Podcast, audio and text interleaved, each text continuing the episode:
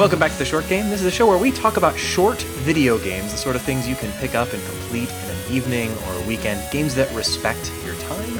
I'm your host, Reagan Kelly, and I am joined once again this week by Laura Nash. How are you doing, Laura? Spectacularly.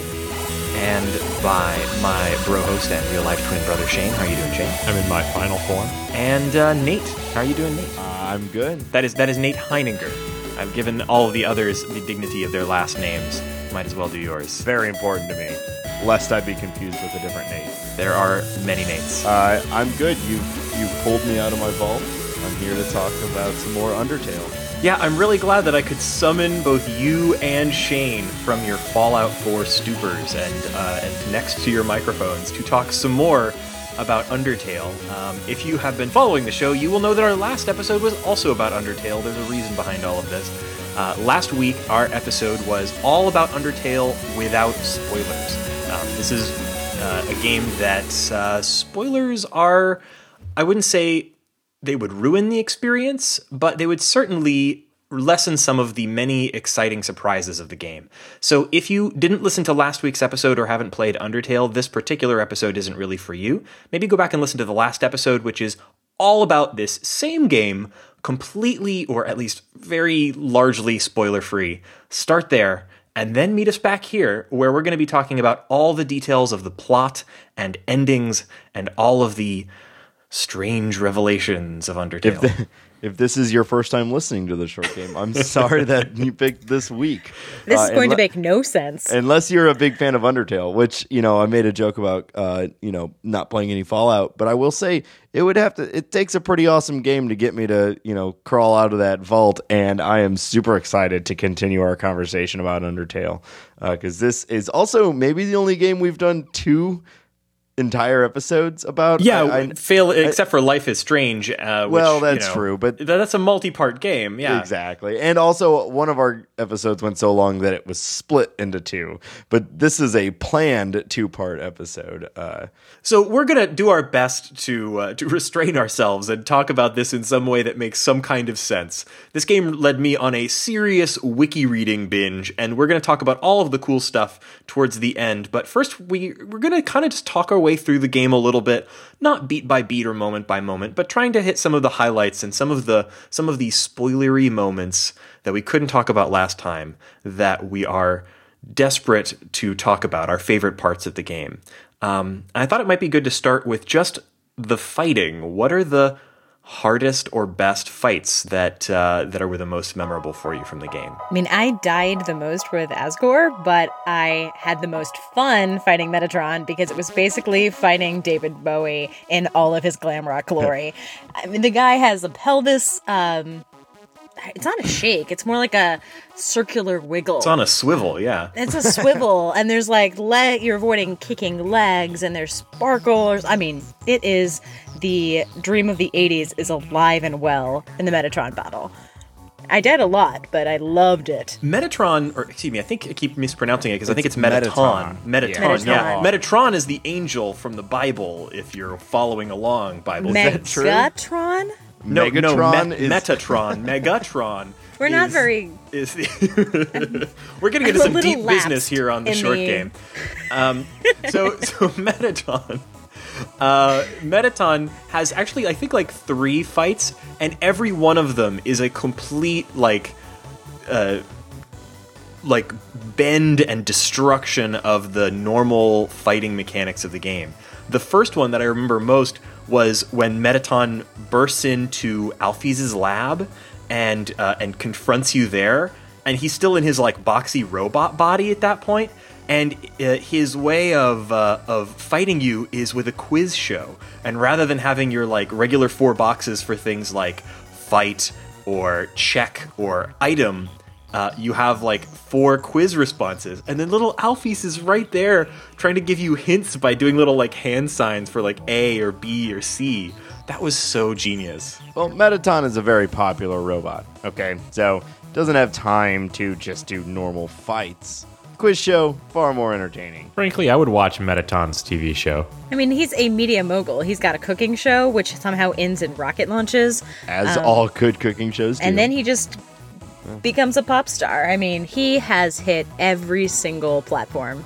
Go Mettaton. Yeah, we're all big Mettaton fans, obviously. Yeah, that that ladder fight was particularly good. The the one after the um, uh, after the cooking show when you have to convert your phone into a jetpack and cruise up through it, and suddenly it becomes a sort of a Gradius style like upwards pointing dodging shooter. That was I mean, there's so many little moments in this game where they just throw in a mechanic or a new twist on an old mechanic that you've never seen before. And Mettaton did that in every single moment that he was on screen. He was I, he wasn't probably my favorite character because I didn't have the affection for him that I had for somebody like Toriel, for example. Well, but but that's not fair. I know it's not. Mettaton is like he's a cold human killing robot machine, and And, and he's a rectangle. He's not like an adorable smiling face. Like a true. like a like a sad bear or whatever Toriel is. Can I just say that I really kind of want to cosplay as him if I ever do cosplay and uh, have the balls to wear the heels myself? I think that would be a good one. In reality, you know, we talk about how much the mechanics get switched up uh, during the fights and stuff. And really, it's just like like what direction can you move your little heart left and right? Um, but somehow it it feels unique every single time. And I guess it's like the type of attack that they're doing, like it's teardrops or giant axes, or you're actually controlling a jetpack. Like it's still really just moving left, right, up and down, uh, and dodging things. But it's like the the total package makes every one of them feel feel really unique. Yeah, and the way that all of those little dodging mini games are so deeply tied to the personality of the monster that you're fighting or avoiding fighting. I mean, you know, none of those would really make sense. You know, the, the quiz show thing would make no sense at all if you were fighting one of the dogs. But with Mettaton, it's perfect. So so many little um, intersections between the variations on the mechanic and the story that it's trying to tell and the characters that it's trying to sort of illustrate. Yeah. Uh, you're talking about, you know, like favorite fights. Uh, I think about uh, Aaron, um, who's just like super buff, and you just have to like outflex him until he flexes away. Uh, he's really hard to dodge because he's just like coming at you with his giant biceps, and like I could never get the rhythm down on dodging those biceps, so I got hit by him all the time. Um, I think about Jerry, who just really just wants to be. Uh, you know, part of the pack. and if someone else flees, Jerry will flee. But he might come back. I liked both of the snowdrakes. The one, the uh, the, the teenage snowdrake that was uh, just wanted to be a comedian, and he told jokes, and you know, Yeah. you you had to laugh at his jokes in order to make friends with him. And then his father, who you meet later, who explains, well, you know, he ran away from home because his uh, his you know his mother died, and he's he's not been handling it well. And then, I mean, we'll talk about some stuff later, but that was one that when I realized what was going on later in the game, it was a little bit heartrending. Like there's a there's so many little funny things that also have heart and kind of make you make you look at them a second time. One of my favorite. Sometimes, like maybe their mechanic or their joke wasn't necessarily the best, but just their names were great. Like astigmatism. it Yeah. made me laugh every single time. I I thought that the, the fights with all of the dogs were marvelous um, because all of them were really behaving in a way like dogs. Like you, you had you had to pet them a certain amount of times for them to be happy, but also you know they would run away, they would come back, they would you know it was it was this sort of push and pull of trying to get them to uh, to you know calm down or rile them up or whatever. It was just very cute and dog like, and it, you didn't really have to think a lot about like, okay, what do I do next? What's the puzzle? No, you just sort of treat them like a dog, and eventually they eventually they the, come uh, around. the two dogs that um, Oh, you you have to roll around to first smell like another dog. Dogamy and Dogessa. Yeah, so they think that uh, that you're a puppy, and then you pet them, and they're like, "Oh my god, a, another dog that pets other dogs. This is Mind like, blown. yeah, this is a Amazing. revolution. Like, are you a new breed of dog, and and that like that's how you win that fight? That was so great. become a dog and pet both of them. It- yeah, it's it's so good. The dog thing is so funny. I'm sorry. One last thing with dogs. There's, there's there's that little bit of animation where uh, it's one of the like one of the last like bigger dogs that you see, um, where you're going around like little snow mounds. and then one of the snow mounds, like a little dog head, pops out in a little tail, and then it like steps out of the little snow mound, and it's a giant like suit of armor. The greater mm-hmm. dog. yeah, the greater dog. It's just that it's like gag animation. I'll be honest, that was amazing. Yeah, it was it- the greatest dog. That was my favorite sprite of all time. Like Yeah, of all the so funny. 16-bit sprites I have ever seen, I think perhaps my favorite is and the he hops dog. out of it. Also, after you calm down that dog and you bring him, you go back to him in Snowdin and you try to talk to him, all the dog does is fart. I didn't know that. That's all the dog does. He goes, "Bark." and he kind of looks at you with a stupid look on his face, and the music keeps playing.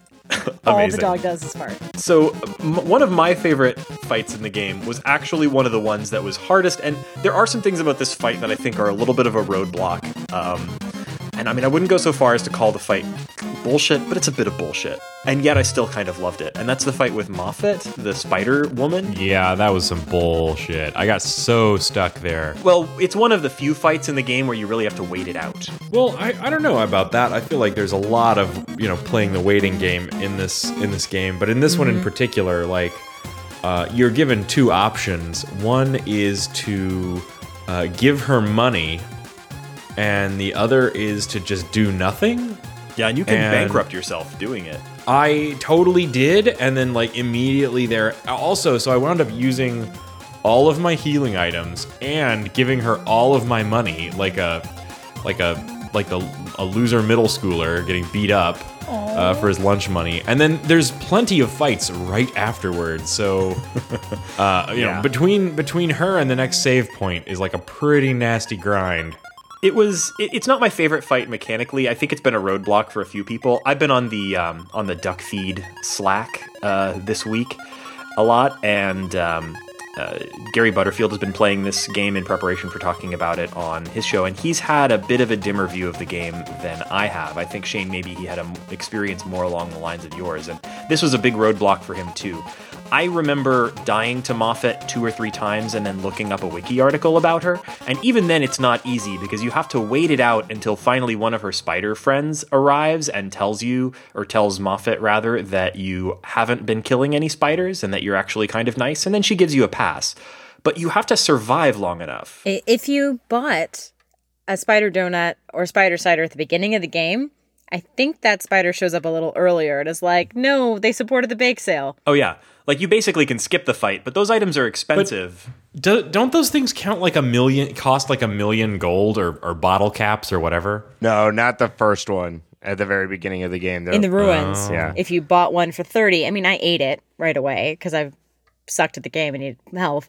But at the end of the game, that that spider friend came back a little earlier and said, "Hey, this I saw this girl at the earlier bake sale. Don't kill her." Yeah, I, I don't know. I like for me this game was very much like okay, what are the like actionable um things? Like what can I do or what's different about each moment? Like it would kind of spell itself out. So she would do like three attacks and then it would say something like uh what's her name again? Is looking for Moffat. I was going to say Muffet, but I knew that wasn't right. Uh Maybe it is Muffet, actually. Let me double check. It is Muffet. Is it? I had it wrong. It's Okay, Muffet, so- like Little yeah, Miss Muffet, obviously. I was right.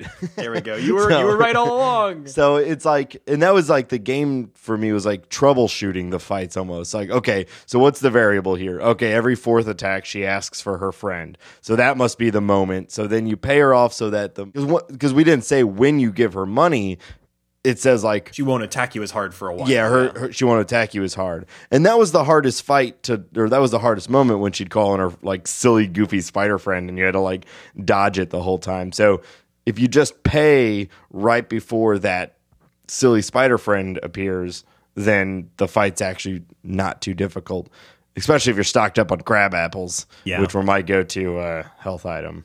There were a few fights like this in the game that seemed harder than sort of the surrounding material. And obviously, that's partly just because they're boss fights. But I think a big part of it was just that some of the fights were trying to be so experimental that they also became kind of obscure. You know, I didn't really understand what the process was that was going on with Muffet. An- another one of these was the, I think it's the last fight you have with, um, uh, with David Bowie bot, um, Megatron, um, Me- Mettaton. Mettaton. Mettaton. our Lord and Savior Megatron. Mr. Handy. yes. Uh, so I, the the final fight you have with him has this mechanic where you have to get the ratings up for the TV show.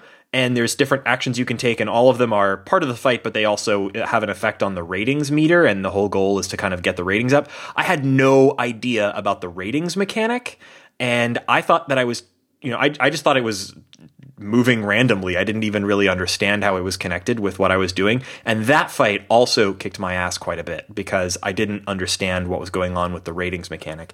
Things like that come out of nowhere and sometimes you just get them and you're like, "Oh, that's clever, that's amazing." And then other times they come out of nowhere and you don't get them and it becomes a huge roadblock. So, Had you dated Undyne yet to that point? no, no I had not. Oh, okay. Because I felt like um, I'd already been kind of trained. Because there's, um, and I know we're about to talk about dates, but like in the dating thing, like there's a moment where you're having like a fight with Undyne, but what you're trying to do is raise your dating power. Ah. And, and and I like I did that. Like I pretty much like made it past Undyne and immediately went back. I'm not. I'm sorry, not Undyne.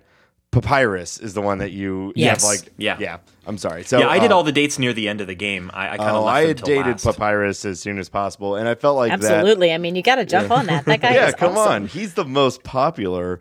Uh, so many friends. Um, Such and a great so, font. So like that kind of did train me a little bit. That like sometimes there's going to be you know fights that are. I just did quotation marks in a podcast. So, so fights that are like you're trying to raise a bar, or you're trying to like you're not necessarily trying to give mercy or trying to like kill something. You're trying to like accomplish a goal within that moment.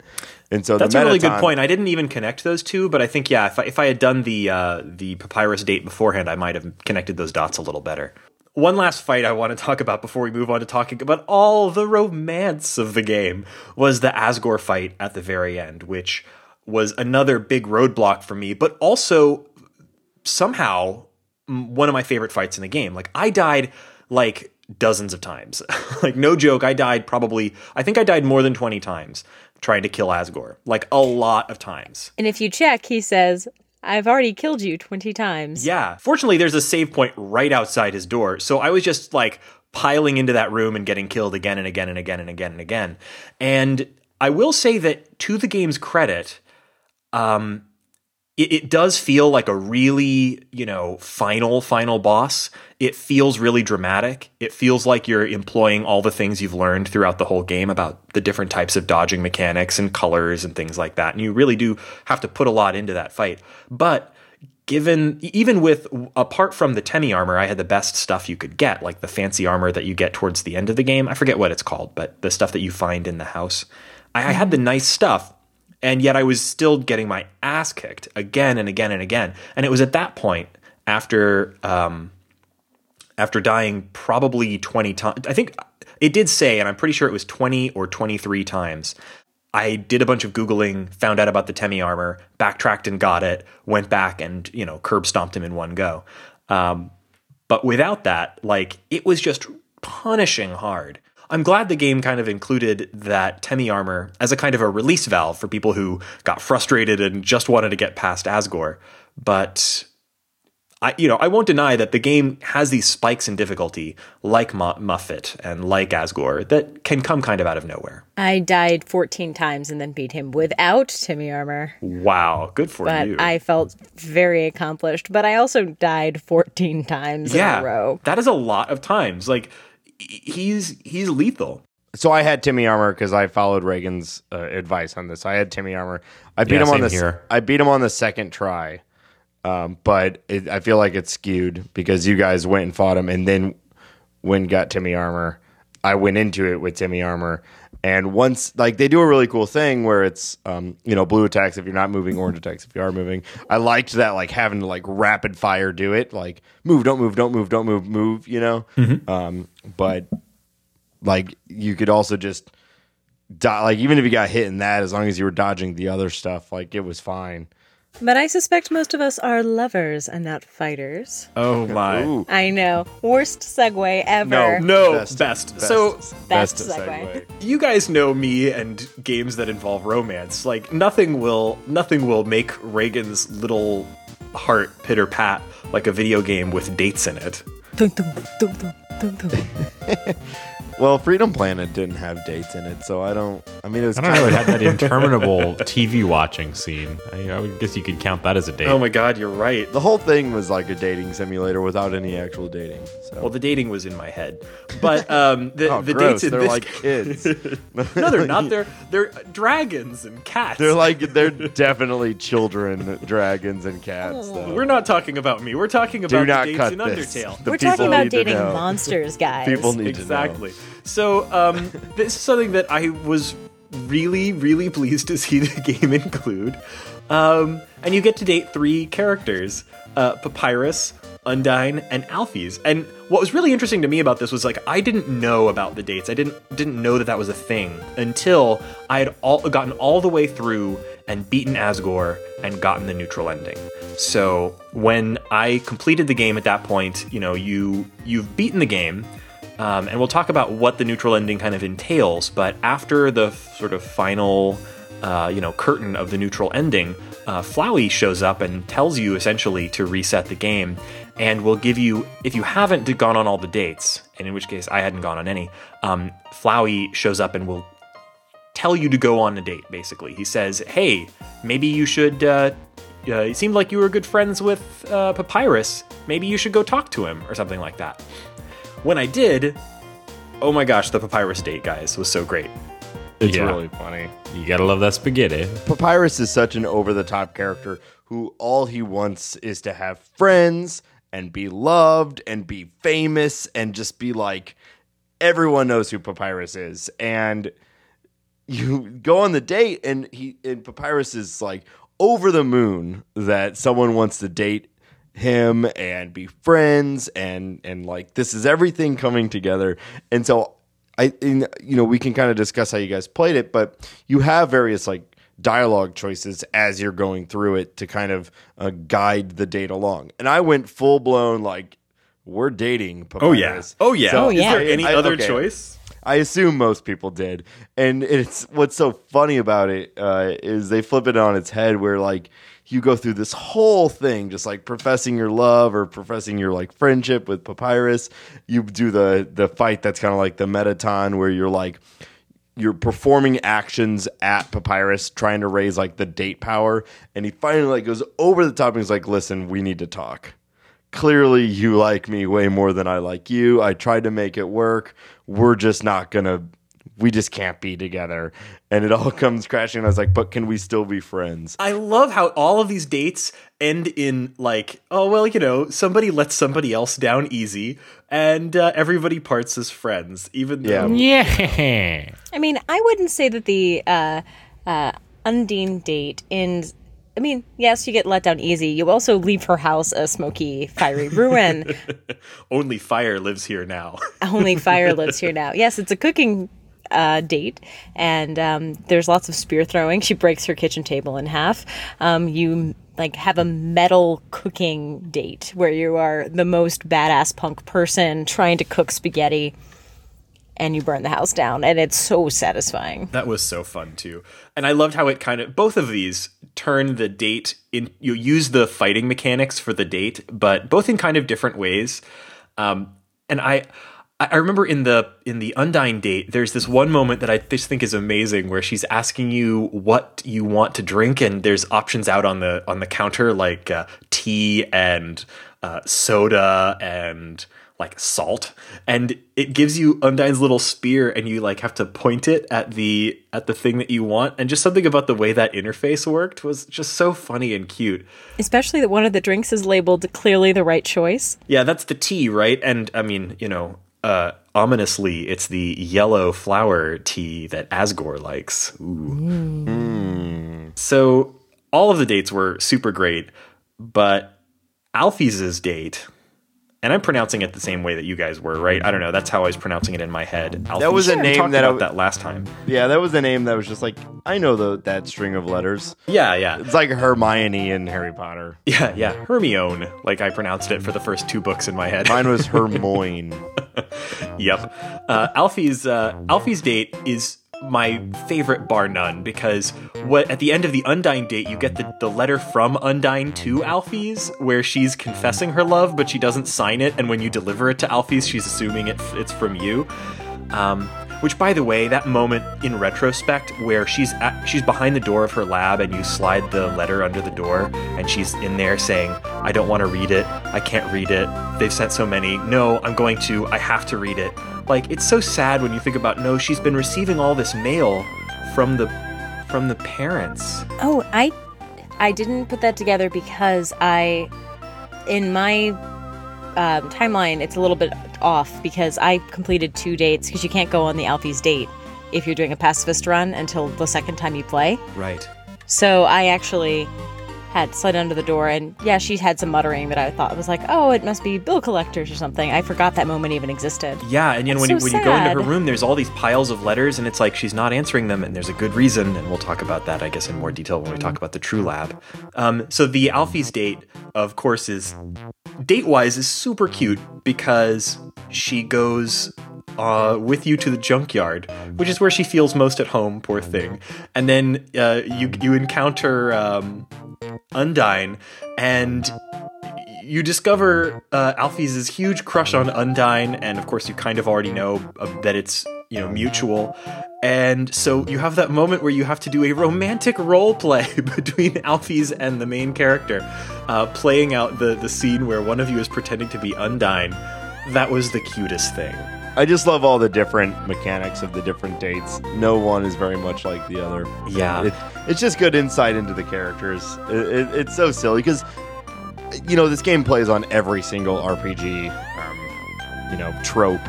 And uh, what would a modern RPG be without the ability to date uh, many of the different characters? Or I mean, I really loved that you never were going to end up with any of these people. It became clear from the beginning of all the dates that, you know, you were more invested than Well, you're were. a child. like, Yeah. of course, you're not going to marry the skeleton guy or the fish woman. Eh, but you know, it's so wonderful to to see those relationships between them all grow.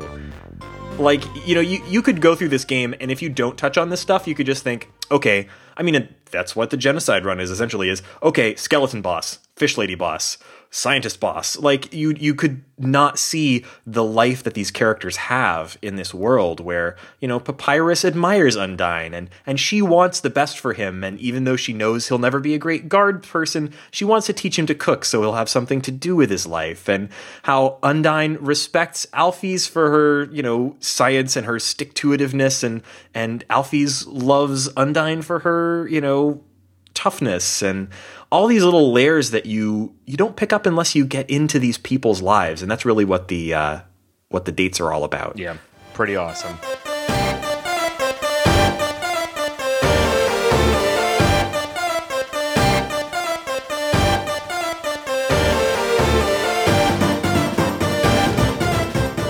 Let's go ahead and move into the uh, the ending of the game. But before we get into the individual endings, you know, we've been saying these words over and over and over: genocide, pacifist, and neutral. Uh, I think it would be best to kind of discuss what we've learned about the universe um, and and how it's portrayed because I think they do it very very well. yeah it's actually there's so much more going on story-wise than it than i expected like when going into this game i kind of expected it to be on a level with something like earthbound or maybe even lighter than that in terms of like lore. You know there's there's there's not a lot to earthbound lore if you know if you really want to nerd out about it there's some stuff but there's there's like there's a story and you know there's backstory and there's a whole wiki full of stuff. And like unreliable narrators and, and like Oh, all yeah. sorts of it, it's it's definitely uh, layered and and it just speaks to the um the intelligence of the design of the game on every level from the music to the gameplay to the storytelling. Like you could just play through this game and be like that was silly.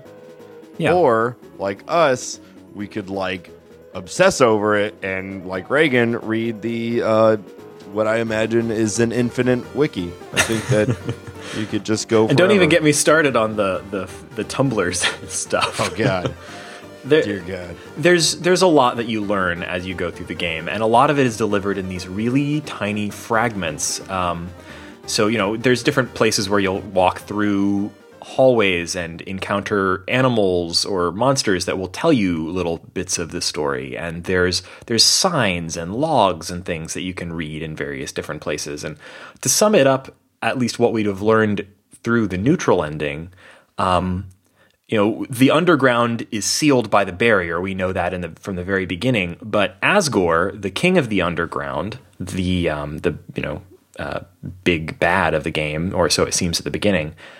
Big Dad. Yeah, nice. uh, he's The daddening continues. Indeed. and uh, and Asgore is trying to break the barrier, which will require seven human souls. And uh, monsters can't pass through the barrier, but humans can because they have a soul.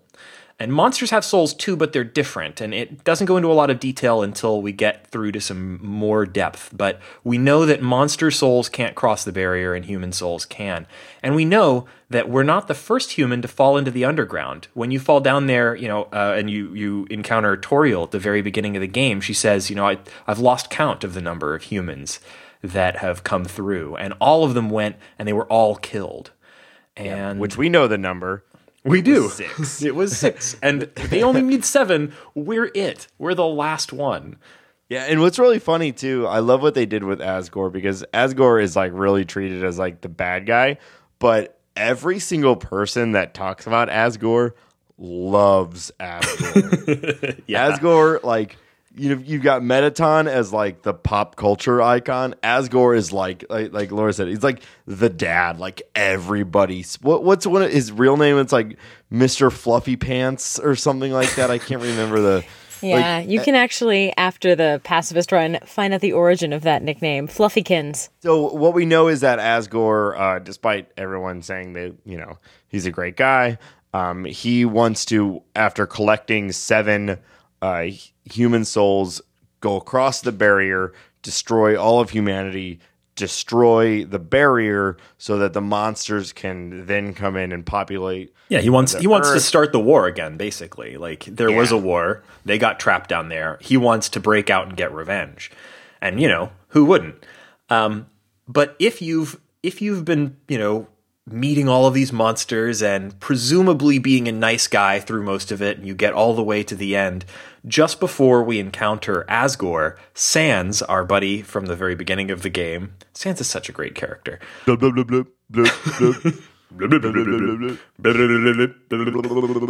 He uh, he he comes out and kind of weighs your sins. You know, he's kind of the uh, kind of the what's the name of that Egyptian god who puts your heart on a thing? He kind of Osiris? measures you up before. Thank you. See, Laura, you got the good education. Didn't you guys go like to the same school for the majority of? No. No, Okay. no, she she she went to a real college. Um, oh, okay. and we also went to different high schools. Yes, Oh, we okay. Did. We went to middle school together. Also, she went to Professor, Professor Xavier's academy. I mean, I am a mutant, so. I only just recently learned that I don't know any of your real names. So, uh, So um, we meet up with Sans for the final time, and uh, he he kind of gives you an assessment of your morality through the game, and it's pretty cute. Something that's very interesting at the end is that he tells you that you have zero XP, that is execution points, and that you have a level L an LV of one, that is your level of violence uh, which I think turns that moment on its head. Like if you'd been playing the game like a real RPG, you know, at the end of an RPG, what have you gained? You've gained a high level of violence, and you've gained many execution points. And I love that, like that, like shame of that.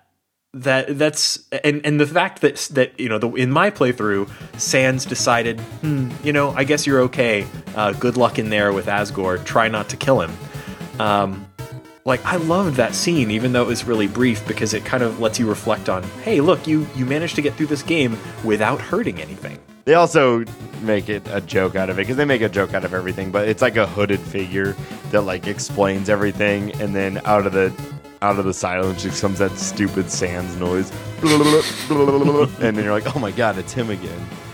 Um, so I played the uh, the neutral. I mean, I go. I know technically, like your your first run through is pretty much always going to be the neutral run anyway. Um, but I had a experience in which the only thing that I killed was the only thing that truly loves you, which was Toriel. Um, that is the one thing I killed on my first run. what did Sans say to you about it? Um, it was very. I mean, it was neutral. He was just like, "Hey, here's where you are. Um, how do you feel about the choices you've made?" And then that's it. Um, and you you go through and you meet Asgore, um, and this is the same on all playthroughs. But you meet Asgore, who is really reluctant, at least on the neutral run, really doesn't want to start this fight. In fact, he gives you many opportunities um, to be like, no, let's not fight. Which I know is partly like a gameplay mechanic because like it's the standard RPG thing. Like once you've made this decision, you've gone past everything and now it's the end of the game. But it also feels a little real where he's like, you don't want to fight me right now. You don't have to. Yeah. Yeah, you know what? Yeah, I don't want to fight you right now.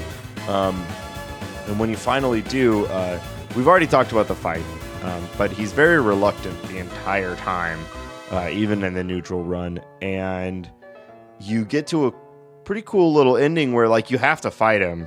There's, um, I think like the only actions are like talk, and the only response is there's not much to say or something to that degree. Yeah. And so so you realize that like there's no gimmick here, there's no mechanic cuz cuz they do the thing where it's like blue you can't be hit if you're not moving orange. So I thought I tried a million different things to be like, well, if I dodge these perfectly, maybe he'll like I honor your Maybe he'll love me. yeah, like you know, I, I thought that for a long time. Like, what do I have to do to like make him stop fighting me? So I would do all these different things. That, like, okay, I have to go a full wave of attacks without getting hit, and then I then he'll like believe that I'm real or something, and then.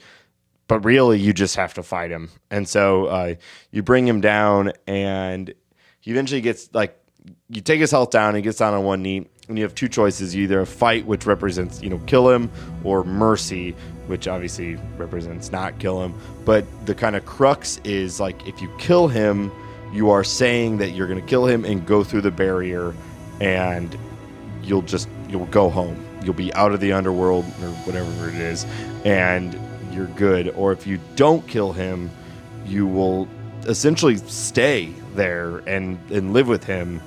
And I chose to, um, you know, give him mercy the entire time. And you have to say mercy like six times. Yeah. He keeps saying like, "Why are you doing this?" He actually at, gets to the point where he kind of asks you to kill him because he um and I'm going to paraphrase it really quickly, but basically he tells a really heartbreaking story about a human that fell down. He tried to bring it back to the human world. The humans all attacked him, and he had to flee back to the underworld. And he's been trying to like relive that moment, um, loving and caring for a human. Well, his son did.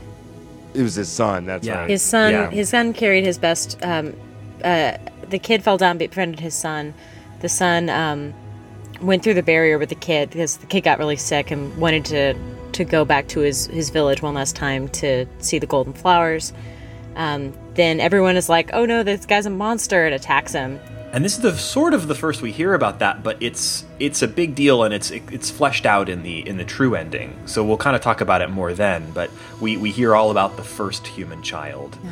And the son dies carrying him back through the barrier. Yeah, and it was sort of this, you know, this loss that drove Asriel to start killing all the humans that fell down there in the hopes of tr- kind to trying to break down the barrier.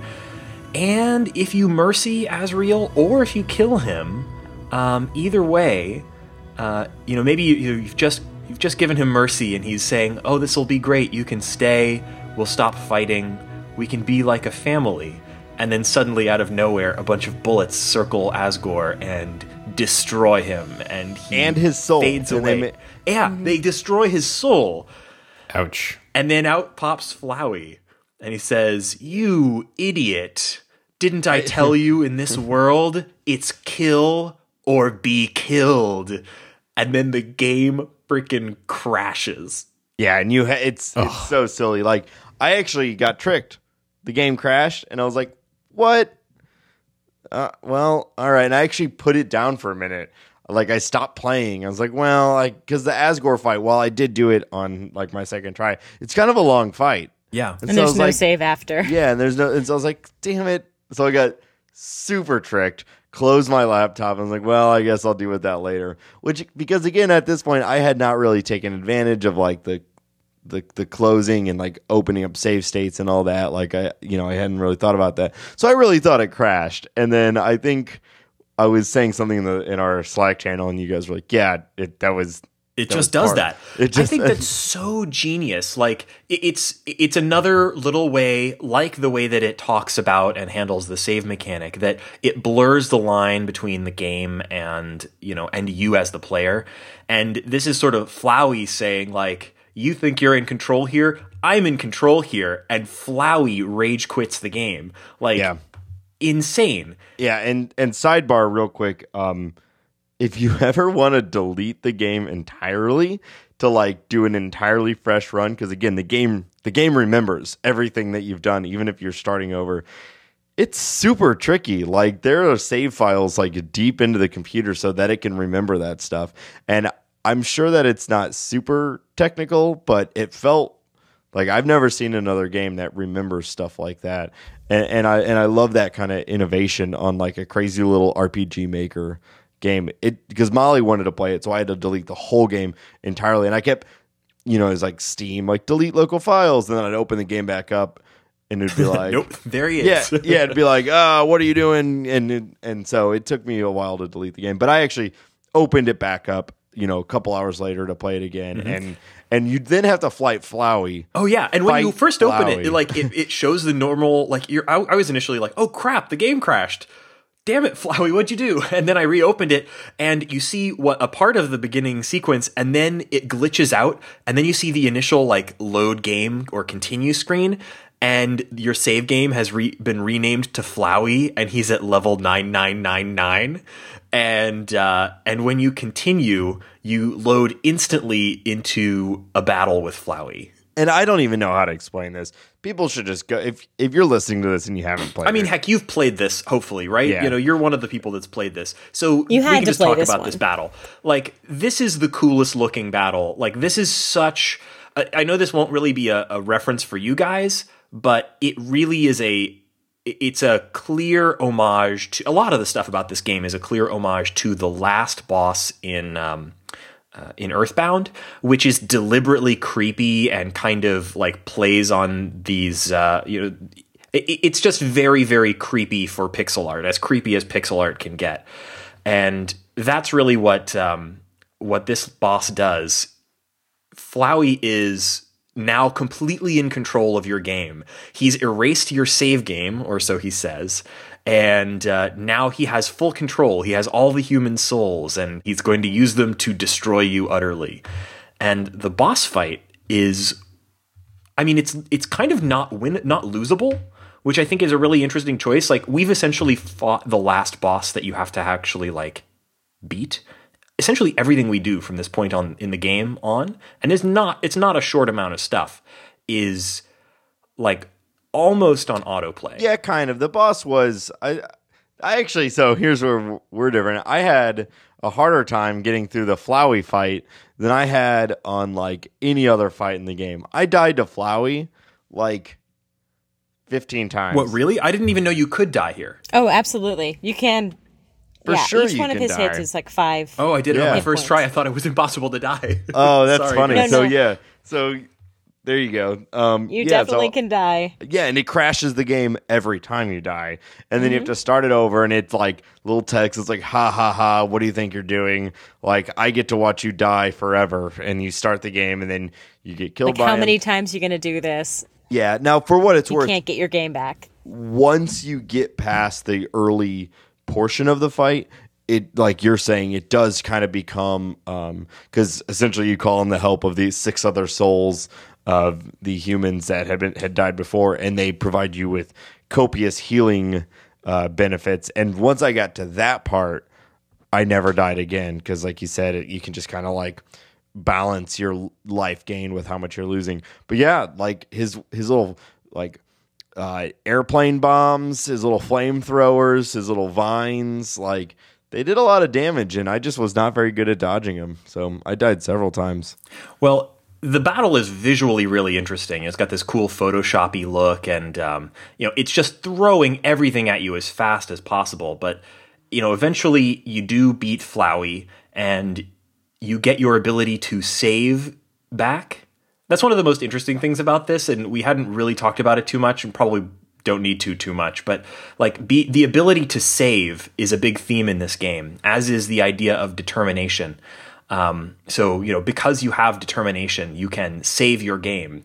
And when you save your game or load your game, that's something that the character is doing in the context of the world. That's a power that your character has, which I think is a really interesting way of uh, of kind of looking at that mechanic. Yeah, I mean, like what? Like very few games that I can think of acknowledge the player to that level. Like you saved your game, and we know you saved your game, and that is silly. Like in RPG, it's it's all those RPGs where you just like ram your face into stuff until you figure out how to beat it, and then you beat it, but it never acknowledges it. And and the, this game hits everything. Yeah, and once you actually manage to defeat this um, awesome 3D collage Photoshop version of Flowey, Flowey, um, then you can choose to kill or show mercy. Um, and again, you have to, you know, this. And I showed mercy, and as such, I got a hint to how to complete the next ending. I had played completely passive. I hadn't killed a single thing except Asgore, um, which I had to. And so I got a little call from Flowey being like, hey, you might want to, you know, go check out, you know, go visit Undyne. And then I got the letter for to go to the lab.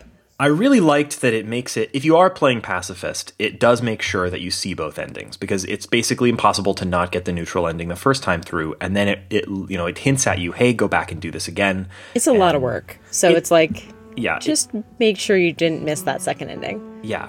And um, the second ending is where we get a lot of sort of deep revelations about the plot. But what I will give the game credit for is that the neutral ending is a satisfying ending. It's not a perfect ending. You're leaving the underground and leaving all of your friends behind, and you get that sequence with the phone calls from them where they're, you know, telling you what's happening afterwards. And what's kind of neat there is that there's variations of it based on like who you killed or didn't kill. But um, you're leaving the underground, you're leaving all of your friends behind. They're still trapped there um, which isn't as satisfying as you'd like it to be.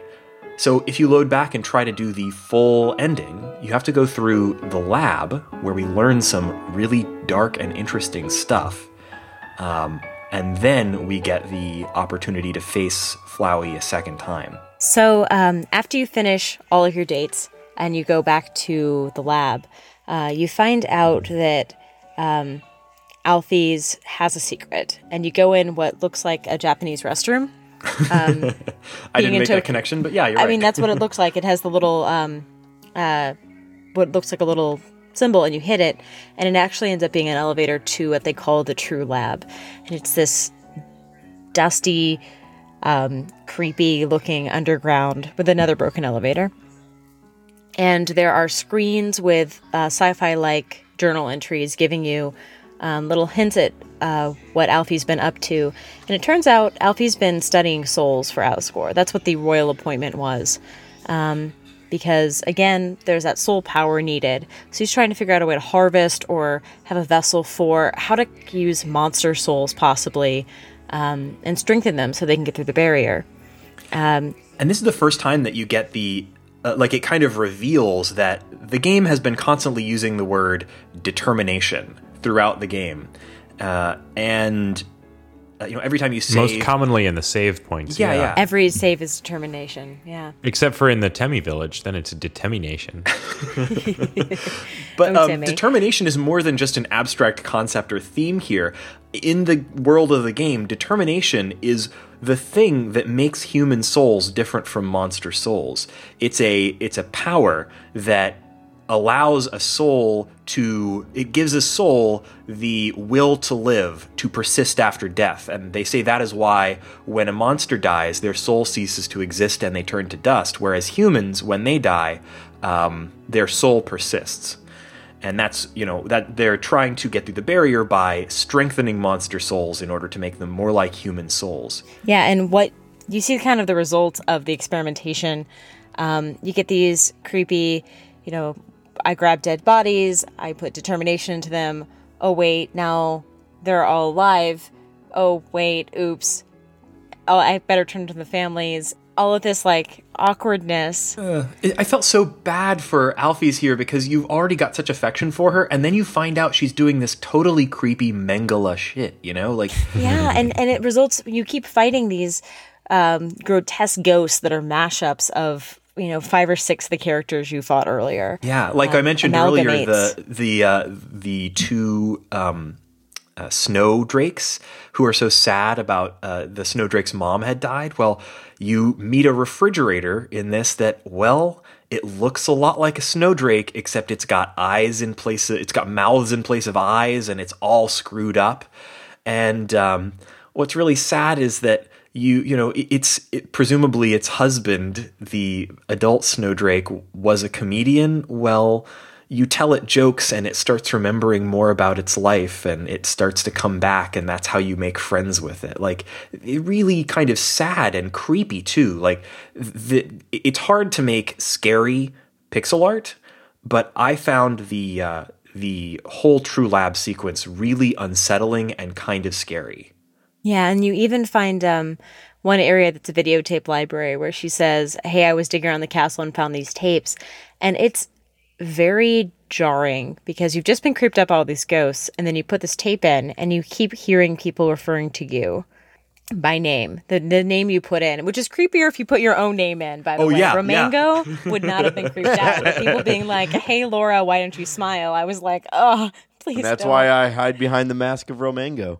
Uh, and you know what? Romango is living strong in uh, the wasteland right now, uh, working Oh, on my, bet. my settlements, um, killing some feral ghouls. we got to get a picture of uh, of new romango of the wastes um, It pretty much looks like all the Romangos. the the the logs that you pick up in the on, in the True Lab are all mostly by uh, uh, by Alphys about her work, but those videotapes are kind of more deep. Like they are, it seems, home videos, all with the lens cap on, so we didn't have to illustrate anything uh, of Asgore and Toriel at home, and also of Asgore and Toriel's son, who we found out earlier had died, and his friend, the human, who goes by the same name as you, player character, uh, which is very confusing at that point. Again, especially if it's your name. Oh, yeah, yeah, Laura. I, I have to jump in. Uh, for this game, you need to remember it was not Romango because it would not fit. It was Romang.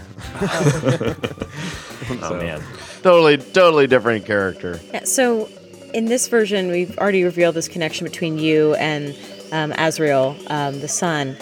And once you complete the game and go back to have your boss fight, um, it's interrupted by all your friends, which is all lovely until Flowey shows up again. That scene was adorable. All, all of them show up and they say, "Hello, you know, we're, we're gonna, we're all gonna be here together as friends and stop fighting, and no one's gonna kill Asgore, which nobody wanted to do anyway, and we're all gonna be buds." And then freaking Flowey shows up again, and at that point, I literally screamed. I was like, "I thought I killed you," you know, like, ugh. You did not kill him. No, no, I had I had given him mercy, but but I, I really like. Of course, he was coming back, but it did blindside me a little bit because it seems like such a like ending. It seems like everything's fine, you know. Um, I thought maybe we were gonna find Flowey and like hug it out or something, but nope, there he is, and we get another boss fight with him.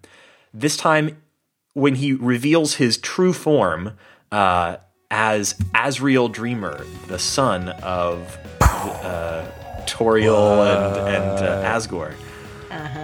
And it turns out that, you know, player name, aka Laura, was actually the first um, human that fell down. And uh, Laura and Asriel had this plan that they were going to go through the barrier, kidnap a bunch of humans, and kind of maybe restart the war. Yeah, Or yeah. Like there's um, the plan involved. Apparently, now this is something that's delivered in dribs and drabs, so it's something you kind of have to piece together. But as best that I can understand it, um, Asriel uh, and you know player character name uh, were conspiring together to break down the barrier. Not in a evil way, really. Although there is some indication that player character name, the first human, might have truly been evil.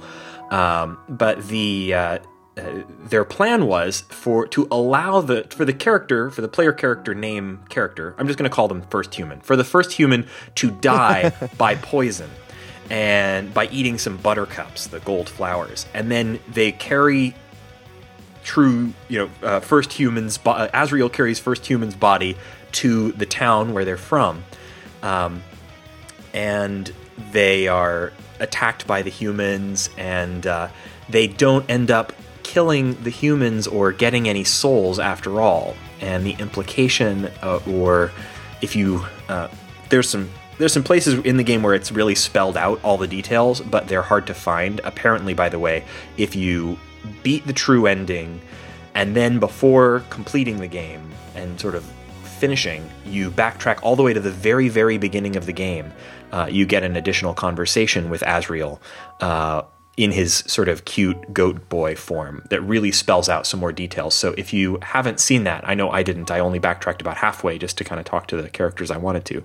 Um, but if you do, he reveals that really, in that moment when the player character named First Human um, died, their souls merged together. And so it was really the first human in Asriel's body carrying the first human's body back to the town.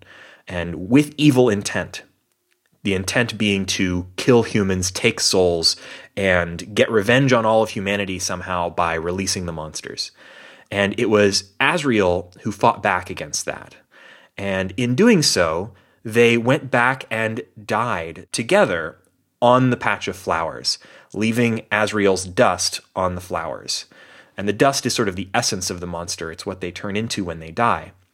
Later on, uh, Alphys uses that flower as the vessel for uh, determination. Yeah, the, the medical experimentations. Yes. Let's, let's not mince words. As I mean, basically, she is the lovable mad scientist who caused everything to go horribly wrong. Yeah. So Flowey is the result of giving an object without a soul the determination to have the will to live. And because Flowey has no soul, but has the essence of Asriel, he's turned evil by this. He becomes this evil creature with this creepy dark power and this drive to uh, to you know take over the world. And because he has so much determination, he had the ability to save, which is why he has the ability to go back in time or to mess with your save games. But when you enter the scene, you have more determination than him, which takes away his ability to save. So it explains why he's so resentful towards you. It's the character with the most determination that has control over saving and loading of the quote unquote game or resetting the world. Yeah, So- and it's to the game's credit that it doesn't sound like an exposition dump. They really do parcel it out Oh, very yeah. nicely. Yeah, so what I just loaded on you is the result of, first of all, me playing through the game obsessively, watching it on YouTube multiple times, and then reading a bunch of wiki stuff to try to put that into a narrative order. Playing through it, it had that feeling that a lot of RPGs have, where you feel like you've just gotten a really satisfying ending where all of the characters are where you want them to be, but there are still questions that are left only partially answered, and that if you really want to, you can tease out those answers by sorting it out for yourself or, you know, reading stuff. All this information is in the game. It's at the very least heavily hinted at. But really, what we're left with at the end of the game is just a really nice ending. Everybody gets out of the underground, and um, you go to live with Goat Mom in a house with a nice view. Yeah, you get to wander back through, and everyone's happy now. And the bartender who wouldn't talk to you just says, da da da da da da da. Good job."